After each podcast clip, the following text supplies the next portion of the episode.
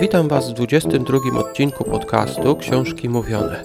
Jest to specjalny odcinek nagrany na Międzynarodowy Dzień Podcastu, który przypada 30 września. Wraz z innymi podcasterami postanowiliśmy zachęcić naszych słuchaczy do czytania. Będziemy nagrywać fragmenty naszych ulubionych książek wraz z opinią i być może paroma informacjami o autorze. Dziś pierwszy taki odcinek, w którym przeczytam Wam fragment mojej ulubionej książki oraz powiem kilka słów, dlaczego warto ją przeczytać w całości. Antoine de Saint-Exupéry jest chyba głównie znany ze swojej książki pod tytułem Mały Książę, ale może warto przypomnieć, że był on także konstruktorem. Opatentował kilka usprawnień i rozwiązań technicznych dotyczących budowy silników samolotowych oraz pilotażu.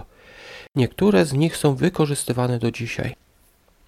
Był oczywiście także pilotem, a w Małym Księciu mamy taki wątek biograficzny, bo narratorem jest właśnie sam autor, który awaryjnie wylądował na pustyni. Autor zginął w 1944 roku, prawdopodobnie zestrzelony przez Niemców gdzieś nad Morzem Śródziemnym. Teraz może fragment książki. Jest to dedykacja oraz początek pierwszego rozdziału. Leonowi Wert. Przepraszam wszystkie dzieci za poświęcenie tej książki dorosłemu. Mam ważne ku temu powody. Ten dorosły jest moim najlepszym przyjacielem na świecie. Drugi powód, ten dorosły potrafi zrozumieć wszystko, nawet książki dla dzieci. Mam też trzeci powód. Ten dorosły znajduje się we Francji, gdzie cierpi głód i chłód i trzeba go pocieszyć. Jeśli te powody nie wystarczą, chętnie poświęcę tę książkę dziecku, jakim był kiedyś ten dorosły. Wszyscy dorośli byli kiedyś dziećmi, choć niewielu z nich o tym pamięta. Zamieniam więc moją dedykację. Leonowi Wert, gdy był małym chłopcem. Gdy miałem sześć lat, zobaczyłem pewnego razu wspaniały obrazek w książce opisującej Puszczę Dziewiczą. Książka nazywała się Historie Prawdziwe, a obrazek przedstawiał węża boa połykającego drapieżne zwierzę. Oto kopia rysunku. W książce było napisane: Węże boa połykają w całości schwytane zwierzęta. Następnie nie mogą się ruszać i ją przez sześć miesięcy, dopóki zdobycz nie zostanie strawiona. Po obejrzeniu obrazka wiele myślałem o życiu w dżungli. Pod wpływem tych myśli udało mi się przy pomocy kredki stworzyć mój pierwszy rysunek. Rysunek numer jeden. Wyglądał on tak. Pokazałem moje dzieło dorosłym i spytałem, czy ich przeraża. Dlaczego kapelusz miałby przerażać? odpowiedzieli dorośli.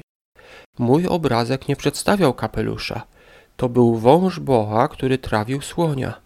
Narysowałem następnie przekrój węża, aby dorośli mogli zrozumieć. Im zawsze wszystko trzeba tłumaczyć. Mój rysunek numer dwa wyglądał następująco. Oczywiście w książce są te obrazki i jeżeli nigdy nie czytaliście tej książki, to warto po nią sięgnąć i czytając oglądać także obrazki, które są autorstwa autora. W dalszej części książki czytamy o awaryjnym lądowaniu na pustyni i pojawieniu się tytułowego Małego Księcia. Oto fragment drugiego rozdziału. W ten sposób, nie znajdując z nikim wspólnego języka, prowadziłem samotne życie aż do momentu przymusowego lądowania na Saharze. Było to sześć lat temu. Coś się zepsuło w motorze. Ponieważ nie towarzyszył mi ani mechanik, ani pasażerowie, musiałem sam zabrać się za bardzo trudne naprawy. Była to dla mnie kwestia życia lub śmierci. Miałem zapas wody zaledwie na osiem dni. Pierwszego wieczoru zasnąłem na piasku o tysiące mil od terenów zamieszkałych. Byłem bardziej osamotniony niż rozbitek na tratwie pośrodku oceanu. To też proszę sobie wyobrazić moje zdziwienie, gdy o świcie obudził mnie czyjś głosik. Posłyszałem: Proszę cię, narysuj mi baranka. Co takiego?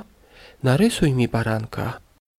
Zerwałem się na równe nogi, przetarłem dobrze oczy, natężyłem wzrok i zobaczyłem niezwykłego małego człowieczka, który bacznie mi się przyglądał. Teraz może kilka słów o tym, dlaczego warto tą książkę przeczytać. Jest to oczywiście książka dla dzieci, ale stawiająca bardzo ważne pytania. Jednym z najważniejszych jest to, czy dorośli nie tracą y, pewnych cech, które mieli w dzieciństwie, na przykład ogromnej ciekawości świata, a tą cechę, właśnie tą ciekawość mają dzieci. Jednak tą książkę warto przeczytać także będąc dorosłym.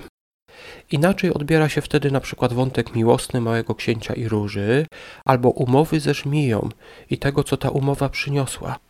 Dorośli mogą sobie wręcz zadawać pytanie, czy autor nie opisywał swoich halucynacji. Był przecież sam na pustyni, mając małą ilość wody. Czy naprawdę spotkał Małego Księcia? A jeżeli tak, to czy on powrócił na swoją planetę do Róży? Na te pytania każdy czytelnik musi odpowiedzieć sobie sam, a odpowiedzi będą się prawdopodobnie zmieniać wraz z dorastaniem oraz z kolejnymi doświadczeniami życiowymi. Mały Książę to książka, którą można czytać wielokrotnie samemu oraz wielokrotnie wraz ze swoimi dziećmi i za każdym razem odkrywać w niej coś nowego. Zachęcam Was więc do przeczytania w całości Małego Księcia Antoana de Saint-Exupéry. Zapraszam Was też do nagrania własnych audycji tego typu. Do 30 września jest jeszcze czas. Zapraszam więc wszystkich chętnych do nagrania swoich audycji, w których opowiecie o książce, którą polecacie. Przy okazji chciałbym bardzo podziękować Rafałowi Jasińskiemu z podcastu Readers Initiative za pomoc w organizowaniu tej inicjatywy, czyli czytelniczego MDP, czytelniczego Międzynarodowego Dnia Podcastów. Zapraszam Was do grupy, w której zbieramy ludzi, którzy chcą wziąć udział. Jest to grupa na Facebooku, link będzie w notatkach. Ja dziękuję Wam za wysłuchanie do końca i do usłyszenia.